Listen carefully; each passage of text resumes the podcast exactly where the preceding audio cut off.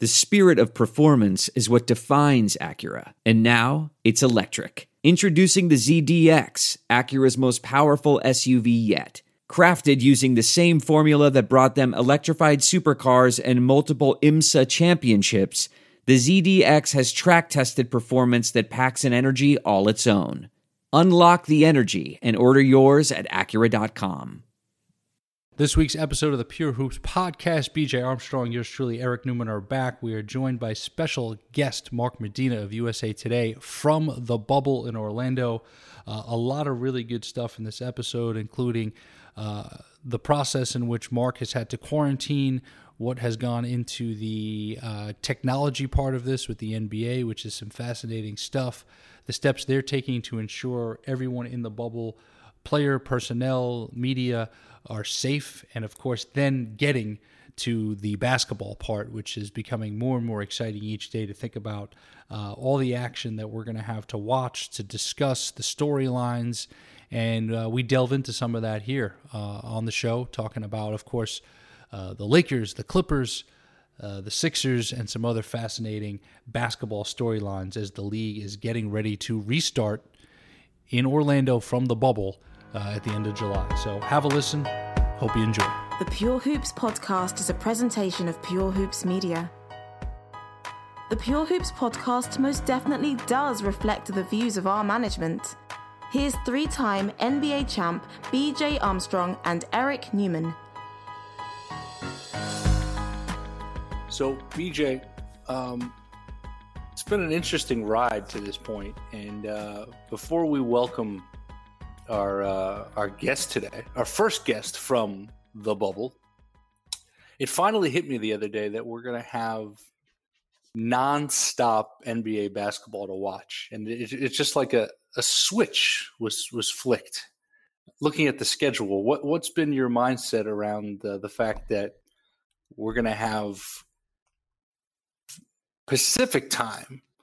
I think looking at it every day on average, 11:30 a.m the 6 p.m.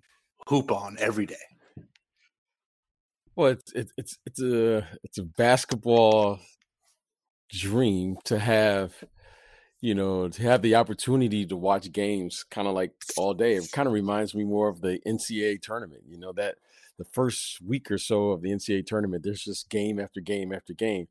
Now, how long will that continue? Um, you know, over the span, we're talking about, you know, not just the NCAA tournament, which is a month or so.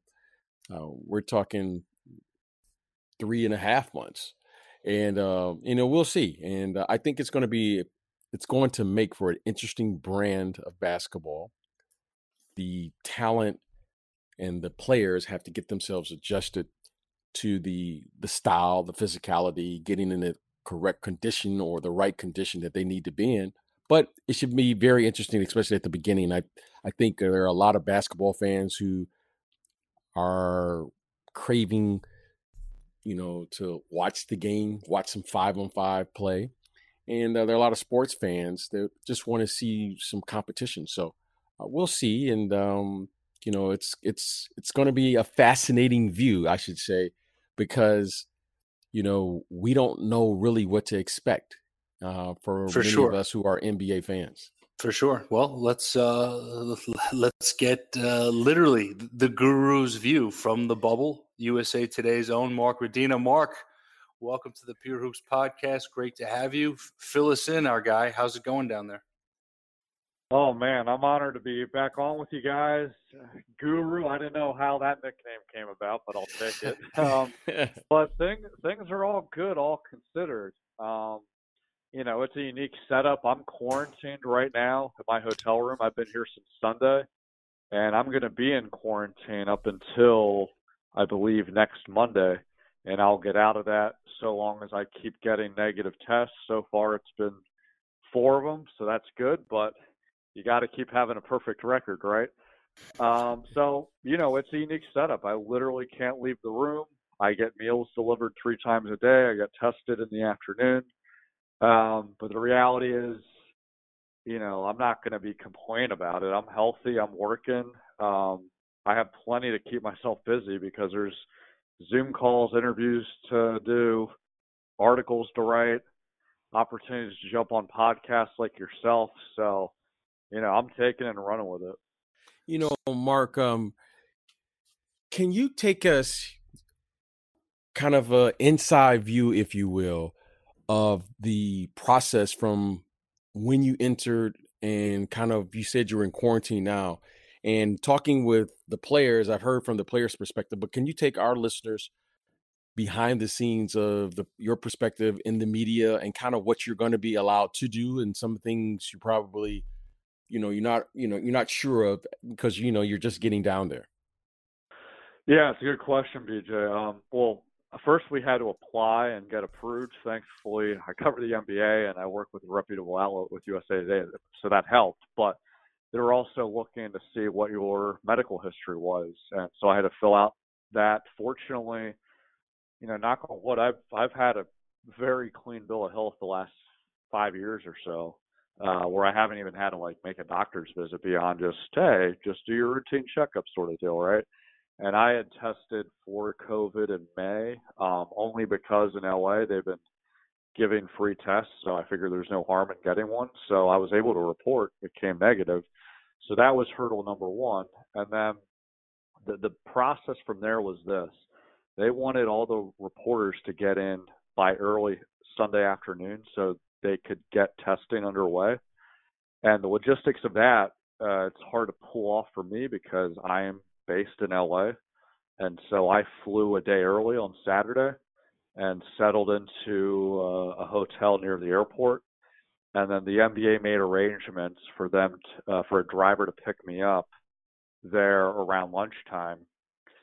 And I felt like I was being whisked from one place to another. First, we're going through all these different security checkpoints where you know law enforcement folks were you know, checking to see, hey, what's the purpose of this drop off? Who are you? And all that.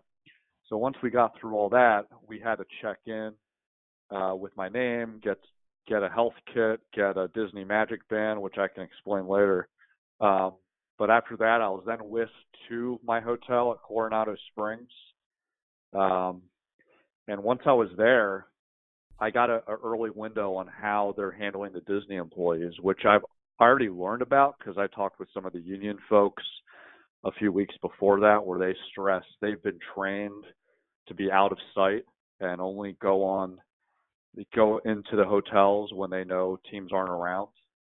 Um, and that was what happened with me. I was I was looking for an employee just so I could get help with my bags. And finally I was able to find one and they brought a bird cage over, did the whole sanitizing deal, brought my luggage up. They took the elevator while I took the stairs. And by the time I got to the, my uh, got to the floor, got outside my door, they had already left the bags outside and they were out of sight. And so, uh, literally, the moment I jumped or I took the luggage and went to the room, that was Sunday afternoon. I haven't been out since because I'm under quarantine. And the ironic part is this the NBA wanted us to get there early because they were trying to get testing, but I, didn't get my test until 10:30 that night because uh, there were you know just logistical delays because a lot of the staffing were handling the NBA personnel at the different hotels. But each day since then, um, they've there's been remarkable improvement with when they've showed up to my room and the last few days they've they've arrived you know around 4:30 Eastern time each day. So I think that's a small window and there's a lot of different inconveniences logistics but it seems like they have the right system in place and they continue to chip away at making the operations better day by day uh, I'm trying to envision what it's like living in this dystopian bubble and being shuffled from place to place. And, you know, Mark, I'm actually in LA right now. Came out here to uh, do some, you know, film and producing work, um, which is what I do day to day. But I, I, spent 92 days quarantined in New York City.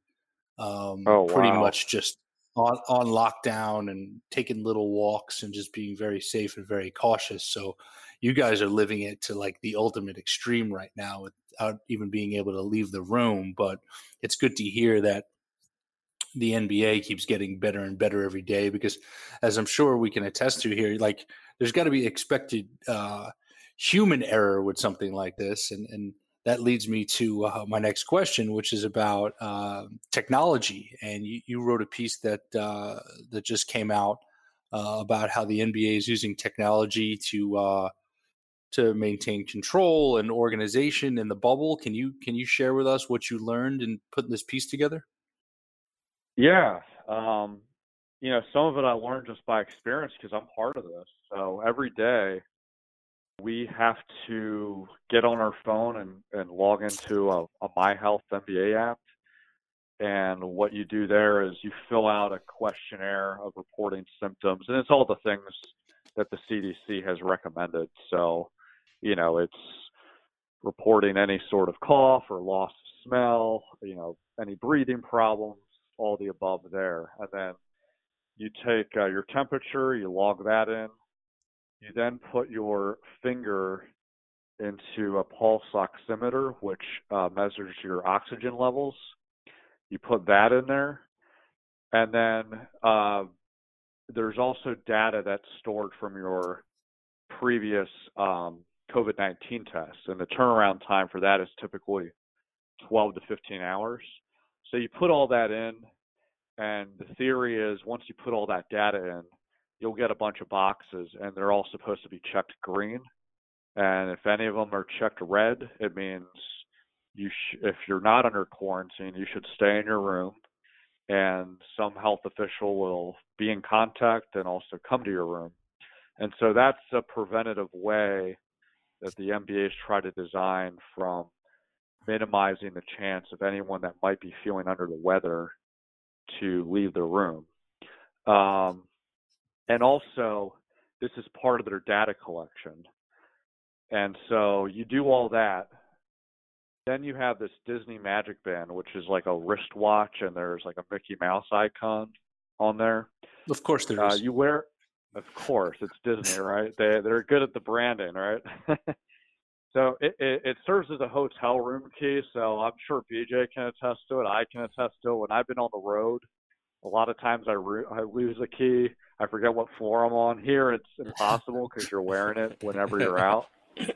Um, so that's convenient. But the bigger part of this Disney Magic Band is this ties all the data together. Where, um, to be clear, I talked with, and it's noted in the piece, folks in the NBA. The data is not stored on this band, but what it does is they're setting up security checkpoints where say you go onto the team bus or you're heading to the convention center, you're heading to one of the practice facilities, any of those public team venues that you have to go to, there's a security checkpoint where you have to put your Disney Magic Band and a light will pop up. And so again, the data is not stored on the on the watch and they're not tracking specific locations. It's almost kind of the inverse where they have a location, you check in and these are designated team locations that they'll all be for practices and all that and different team functions. Once you check into that, then it's relayed, hey, this person checked in, and then the health officials will look up that person's profile. And if they see that any of their, you know, daily questionnaires weren't up to snuff, that'll alert them that they need to send health people to that site. And it and what will set it off is it could be because someone tested negative and you know they weren't they didn't stay in the room or maybe it's something as innocuous as the person forgot to fill out their questionnaire that day and they want to alert hey we need you to do this so we have the most up to speed and accurate data.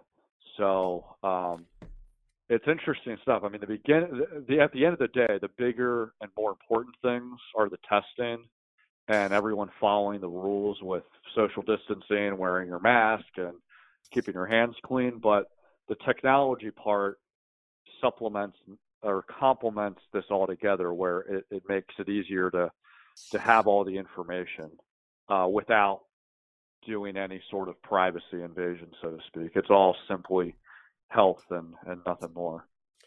You know, wow, Marco, what a this sounds incredible. I have a two-part question here. One, how impressed are you with this entire process? I mean, the attention to detail sounds amazing. And Yeah. what are you most looking forward to once you are cleared from the quarantine and getting out of your room? What are, what are, what are you most you know what are you looking forward to most doing?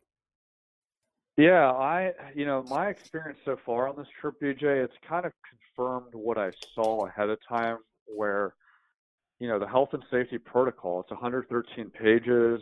It, seems like it covers everything and things you didn't think of.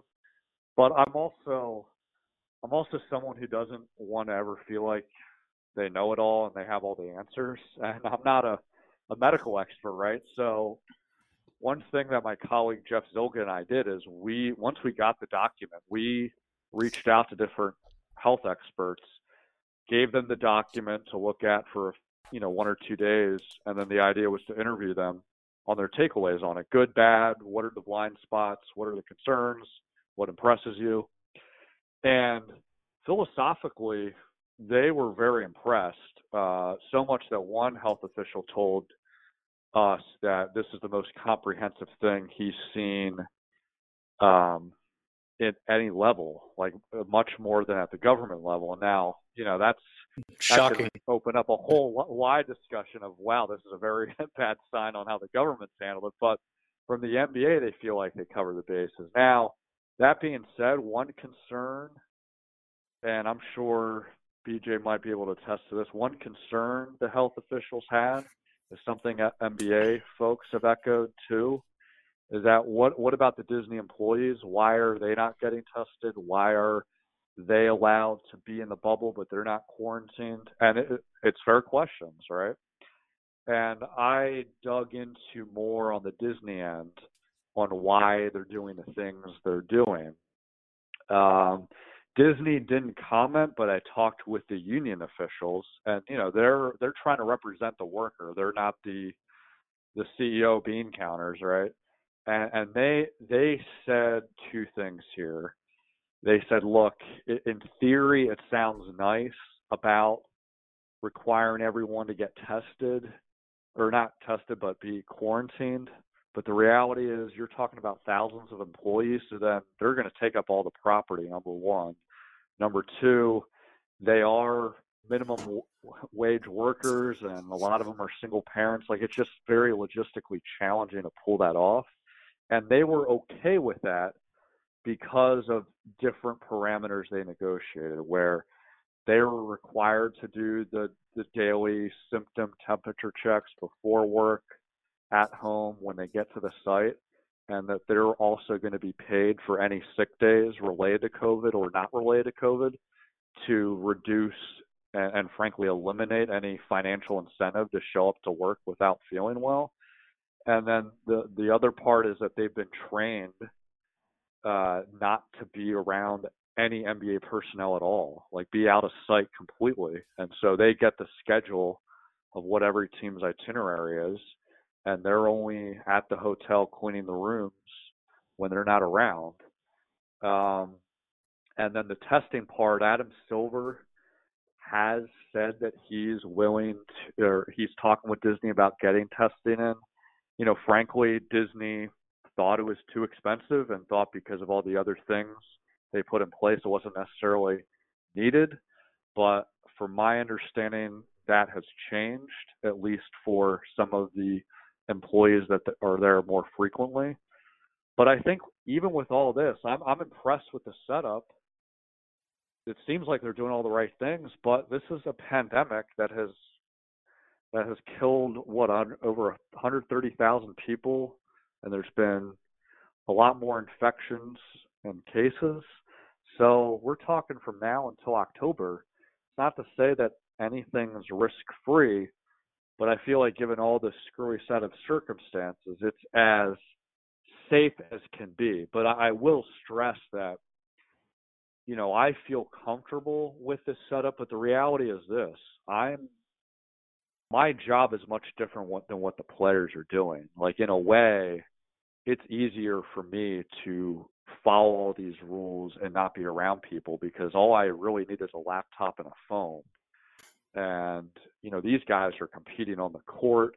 They're around people a lot more often because they're in meetings. Uh, so, I mean, oh, so much respect for anyone who's willing to do this, but also so much empathy and support for any of the players that have decided, you know what, I'm not signing up for this because there's a lot of risk here. But with all that said, what I'm looking forward to is that once I'm out of quarantine, I'll be out of the room.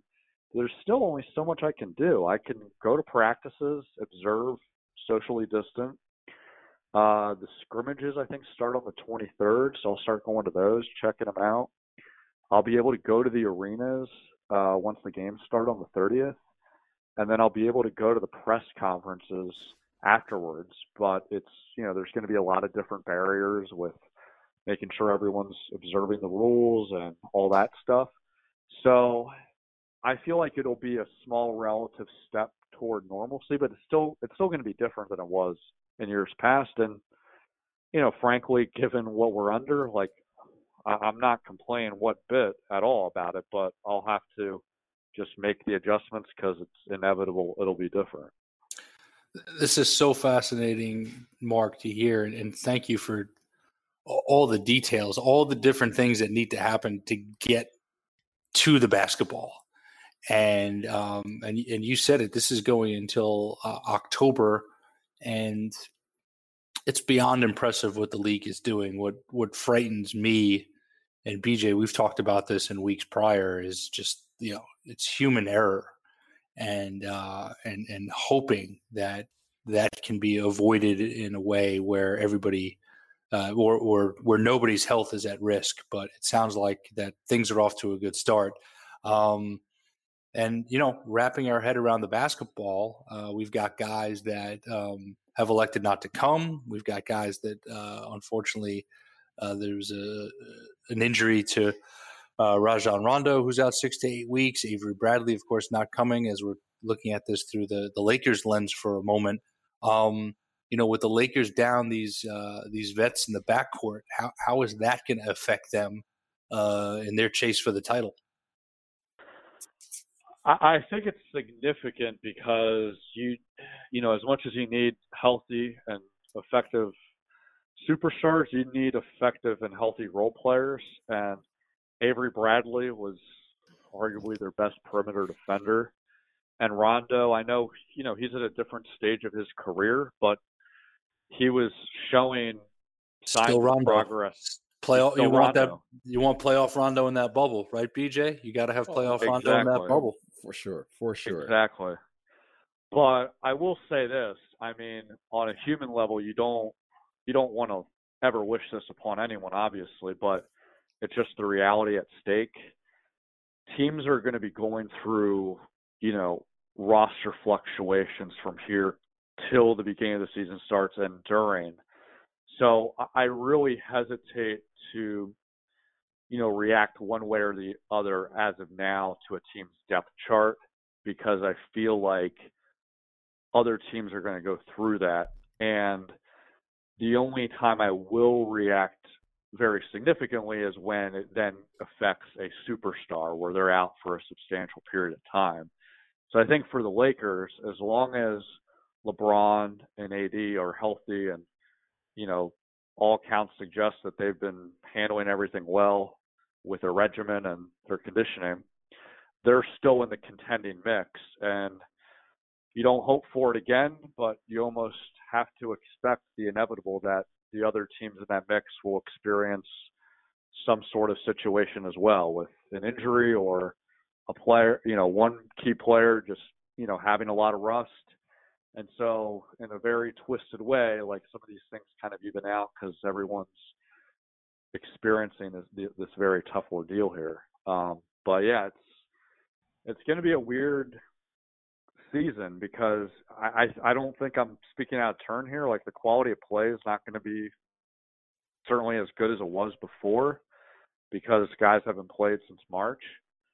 But I think at the same time, you know, guys are itching to play. There's a, intriguing playoff matchups, and so I think that it'll still be captivating because you'll see the effort is there, the the want is there. But these are these are very tough variables that that teams have to manage here. You know, Mark, um, you know, we've come to expect so much from LeBron James and the star players um, that you mentioned.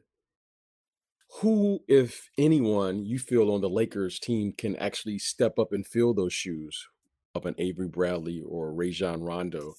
Because this this their absence is going to call is going to create an enormous amount of pressure, if you yeah. will, on LeBron James to carry even more of a load.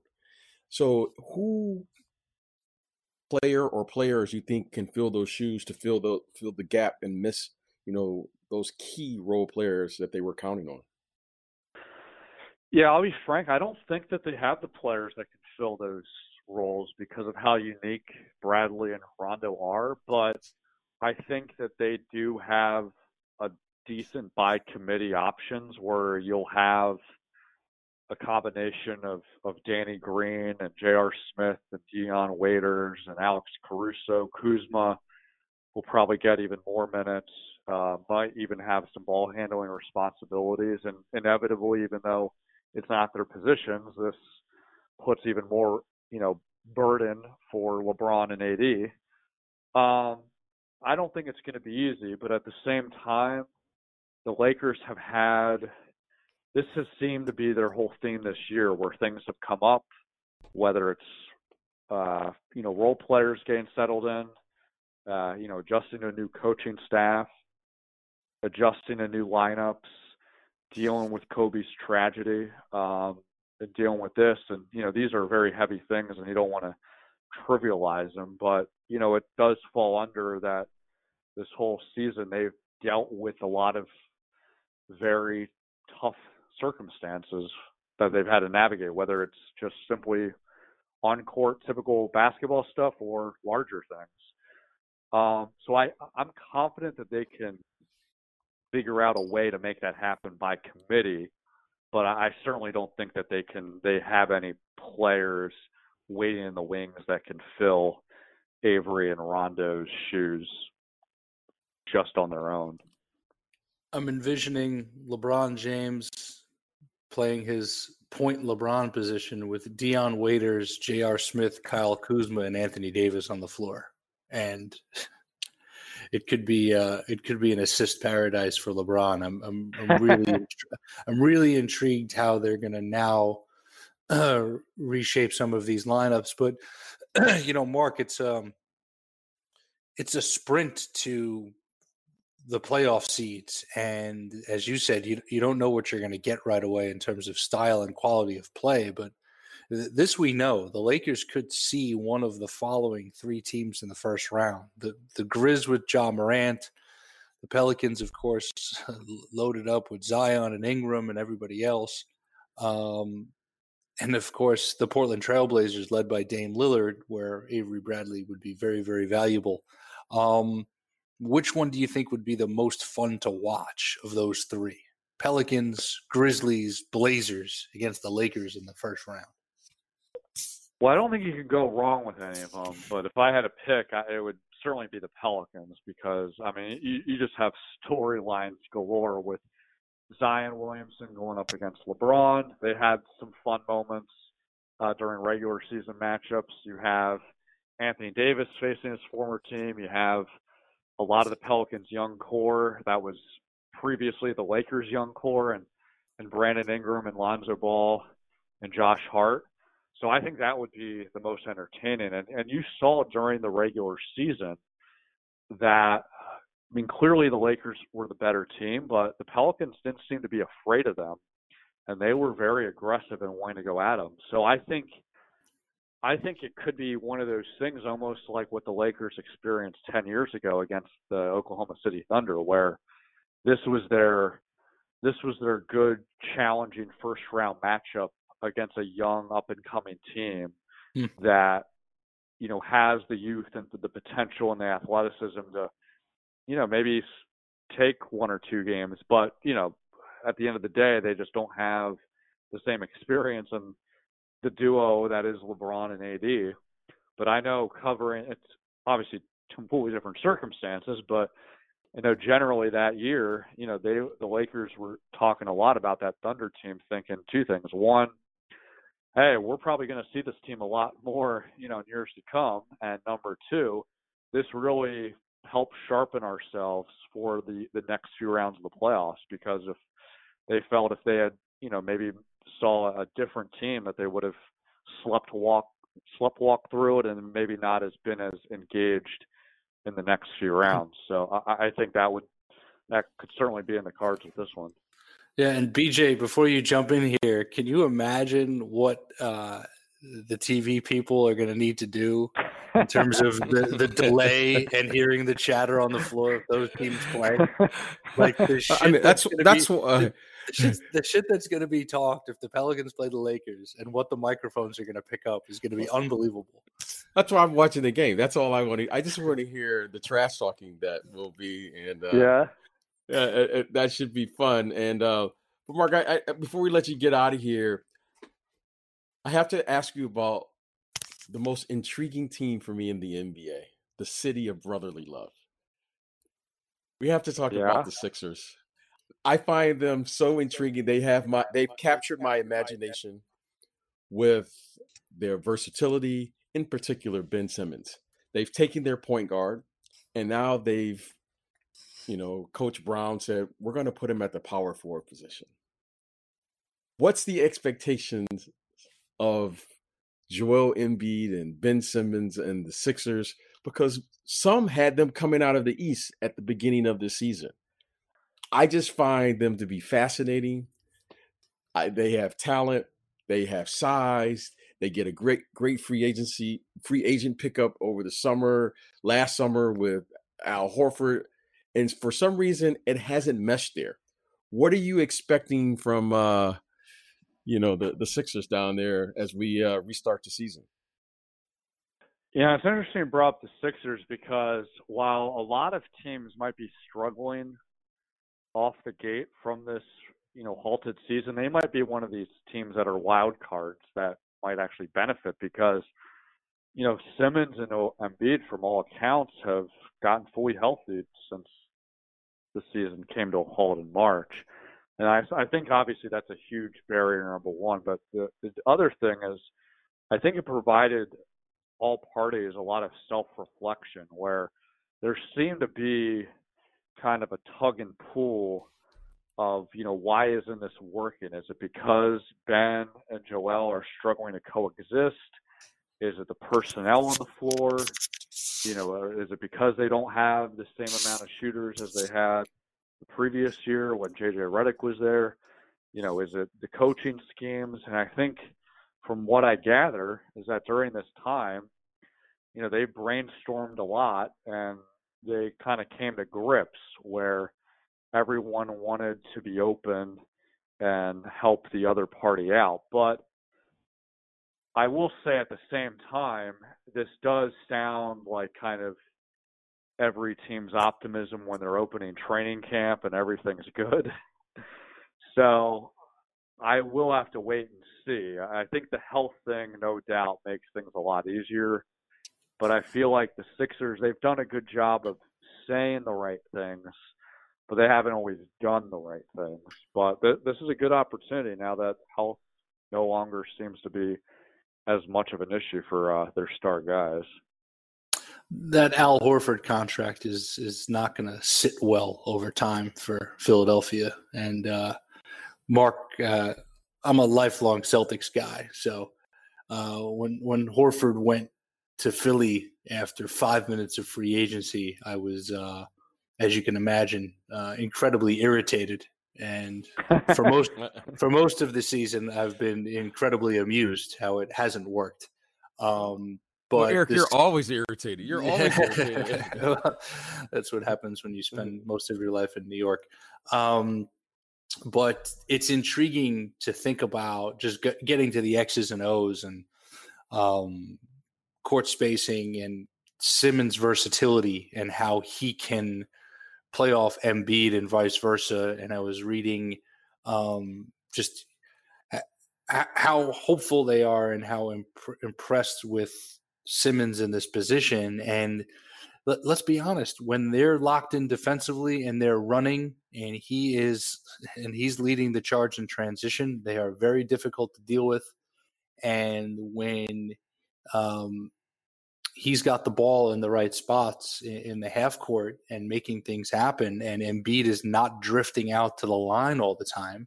Um, to me, this team needs to just simplify what they're doing, and they should pound the ball inside. And you know, Mark, let me ask you this regarding whether it's the Sixers, uh, the Lakers, Denver, anybody who's got some some good size or the ability to create matchup problems. Obviously, the Clippers post up their wings. Do you see teams at the beginning just simplifying things, going after the matchup, and just going at it time and time again because th- that to me is a, is a logical place to start here when things are not exactly in rhythm as they were uh, before the league stopped in March. Yeah, what I gather is is coaches are trying to really streamline practices where they're not running guys into the ground because you know they they know that after not playing five on five for four months that can wear on you. So it's an interesting contradiction where they want to accelerate their conditioning, but they don't want to do it too fast because then they get hurt. Um, and also, as far as reintroducing concepts and schemes, it's very vanilla. I think, you know, because because a lot of the coaches, frankly, aren't here. You know, there, there was a, you know, there's a traveling party limit for 34 people, and you know, a lot of teams, I think, made the right decision to load up on players so they have full 17, knowing that there might be guys in and out of the lineup and medical personnel because of the injuries. So they've simplified the coaching stuff, and it's now a matter of how much can we knock the rust off. So I think really, especially at the beginning of these games, it's going to be about who's in the best shape and which skill players can take advantage of that the most. So, you know, I, I think because of that, you can have teams on both ends of the spectrum take advantage where, say, you have the Sixers, Joel Embiid. Maybe it's not conventional in today's NBA to be all about being in the post, but there's not a lot of people that can stop Joel, right? Uh, but then you look at the Rockets where, you know, they shoot a lot of threes as is I mean, that's a nice recipe as a team's trying to get back into shape to just rely on the, the three ball to get some buckets, right? And so I think everything is on the table as far as style of play, um, schematically, simply because it's inevitable that most teams are going to be laboring uh, through the, the beginning of these games and possibly even into the postseason. Mark, this was great. Um, thank you for the time. This was, uh, I mean, we gotta we gotta do this again. We gotta do the the segment, the bubble guru, BJ. What do you think? I tell him, he's my personal guru. I don't know if I want to share it with everyone. He's my guru. So, uh, well, it's, it's so much, Mark. It's it's out there now. But Mark, we, we want to check in again. Good good luck with uh, you know finishing up your personal quarantine, and then we we can't wait to hear what the experience is like as you're uh, literally bouncing around the bubble. So uh, appreciate the time. This was tr- tremendous insight, and wishing you nothing but the best. Uh, all likewise back at you on everything. Appreciate the time. Enjoyed talking hoops. Good to hear your guys' voice, and yeah, much love to you and yours, and hope you guys continue to to get through this ordeal. BJ, great stuff from Mark there. Uh, obviously, so much to do to get to the basketball. The NBA schedule makers have given us this incredible run of matchups and teams and players and all these things we want to see. Um, quickly looking at the schedule and how it starts off, what are you looking forward to watching the most? Well, living out here in LA, my good friend Eric, the beginning of the season, everyone was saying the following the conference finals could be in Staples Center. Well, let's move that south and say it could happen in the bubble in Orlando. No one said that at the beginning of the season. And I'm really looking forward. I'm really looking forward to this matchup. I still think and still feel that they are both of them, both LA teams are still the premier teams in the conference, and um, there will be lots of competition. You know, the Denver Nuggets, the Houston Rockets certainly feel that they are there. And there will be, you know, in the Eastern Conference, you have the Celtics, um, the Philadelphia 76ers, the Toronto Raptors, and of course, we can't forget the Milwaukee Bucks. And, but I'm really looking forward to these two teams matching up. I think the energy is still there. Both teams feel that they have an excellent opportunity to win, and the Clippers are coming. So I'm looking forward to that matchup. I'm looking forward to the coaching matchup, coaching matchups. I'm looking forward to the individual players, Kawhi Leonard versus LeBron James, Lou Williams and the other guards, of course, Anthony Davis, Montre- Montrezl Harrell. I'm looking forward to all of this. And of course, our good friend Patrick Beverley. He is going to stir the pot. He's oh, got oh, his white tee. He's got his white tees ready, and he set the tone at the beginning. So this is going to be fabulous. I think it's going to make for great theater. But more importantly, both of these teams are they excellent teams. I think they have both constructed their team for this championship run. It's a unique set of circumstances, and uh, I can't wait to watch. Yeah, and you mentioned Pat Bev, and then looking at the Lakers, knowing there's going to be no.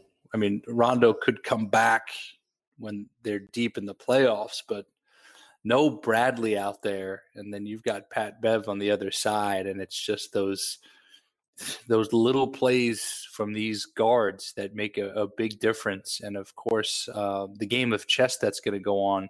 Uh, you and I are both huge fans of Doc Rivers.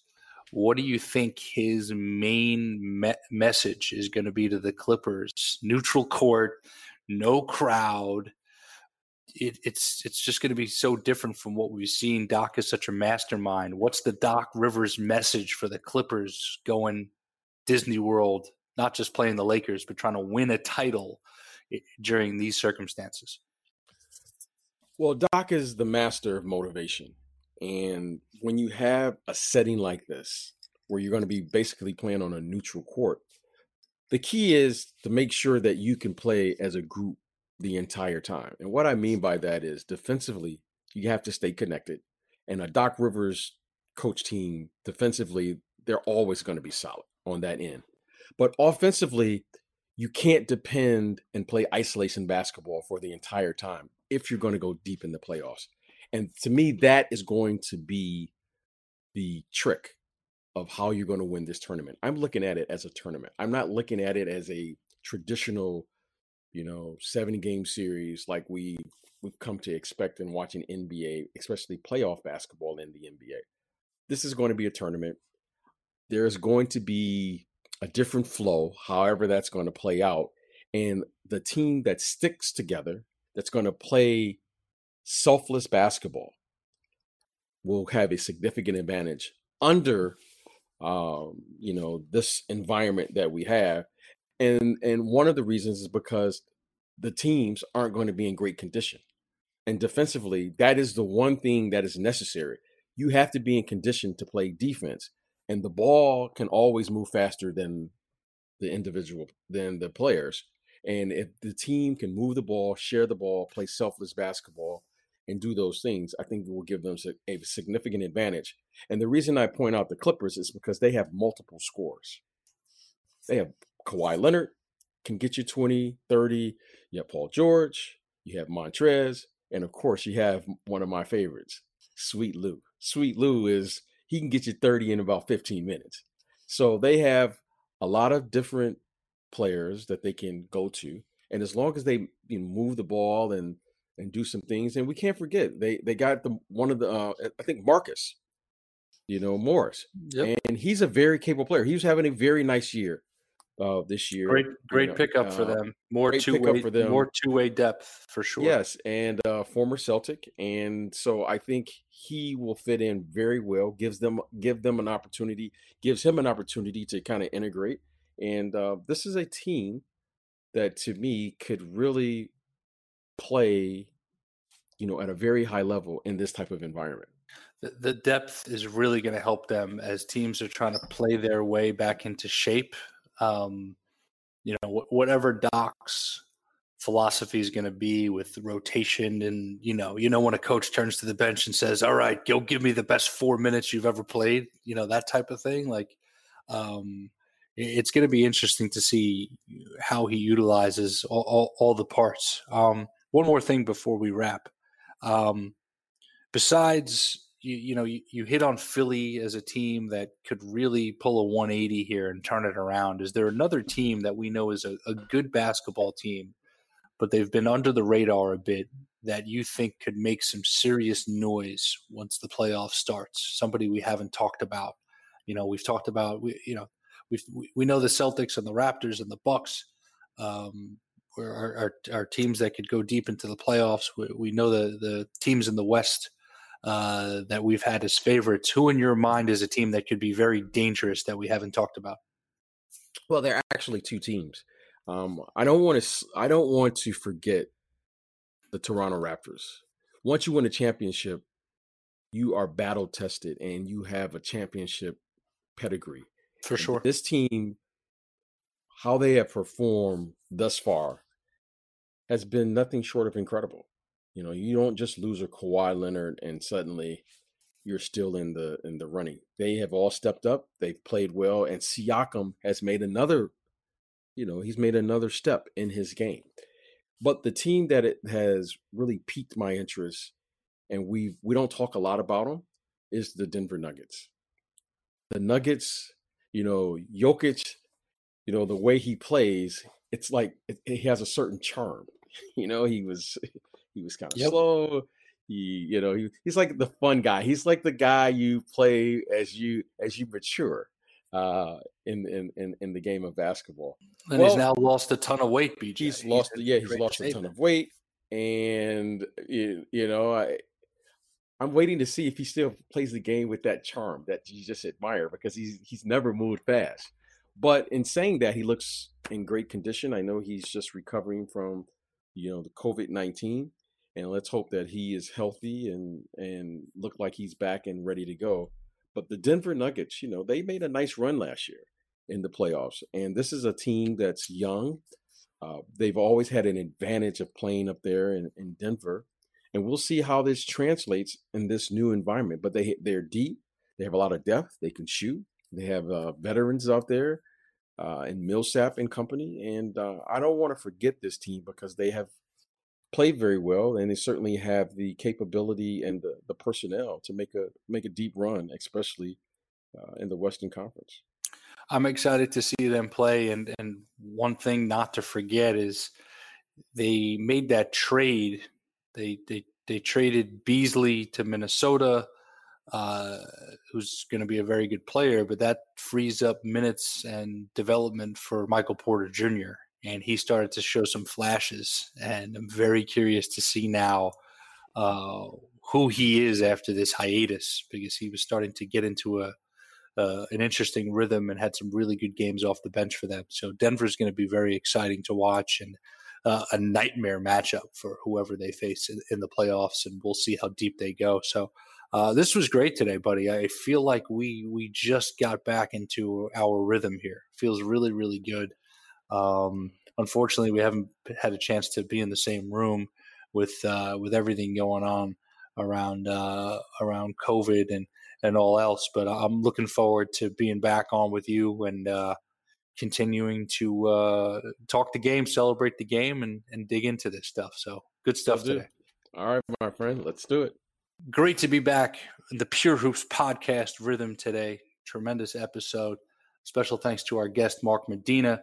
USA Today, my partner BJ Armstrong, producer Mike Lieber, the one and only Bruce Bernstein, editor Benjamin Wolfen, and the entire Pure Hoops Media team. Be sure to check out the Mike Wise Show each and every Monday. Full court press with Fanta and Adams on Tuesday. Catch and shoot 2.0 with Otto Strong and Aaron Berlin on Wednesdays.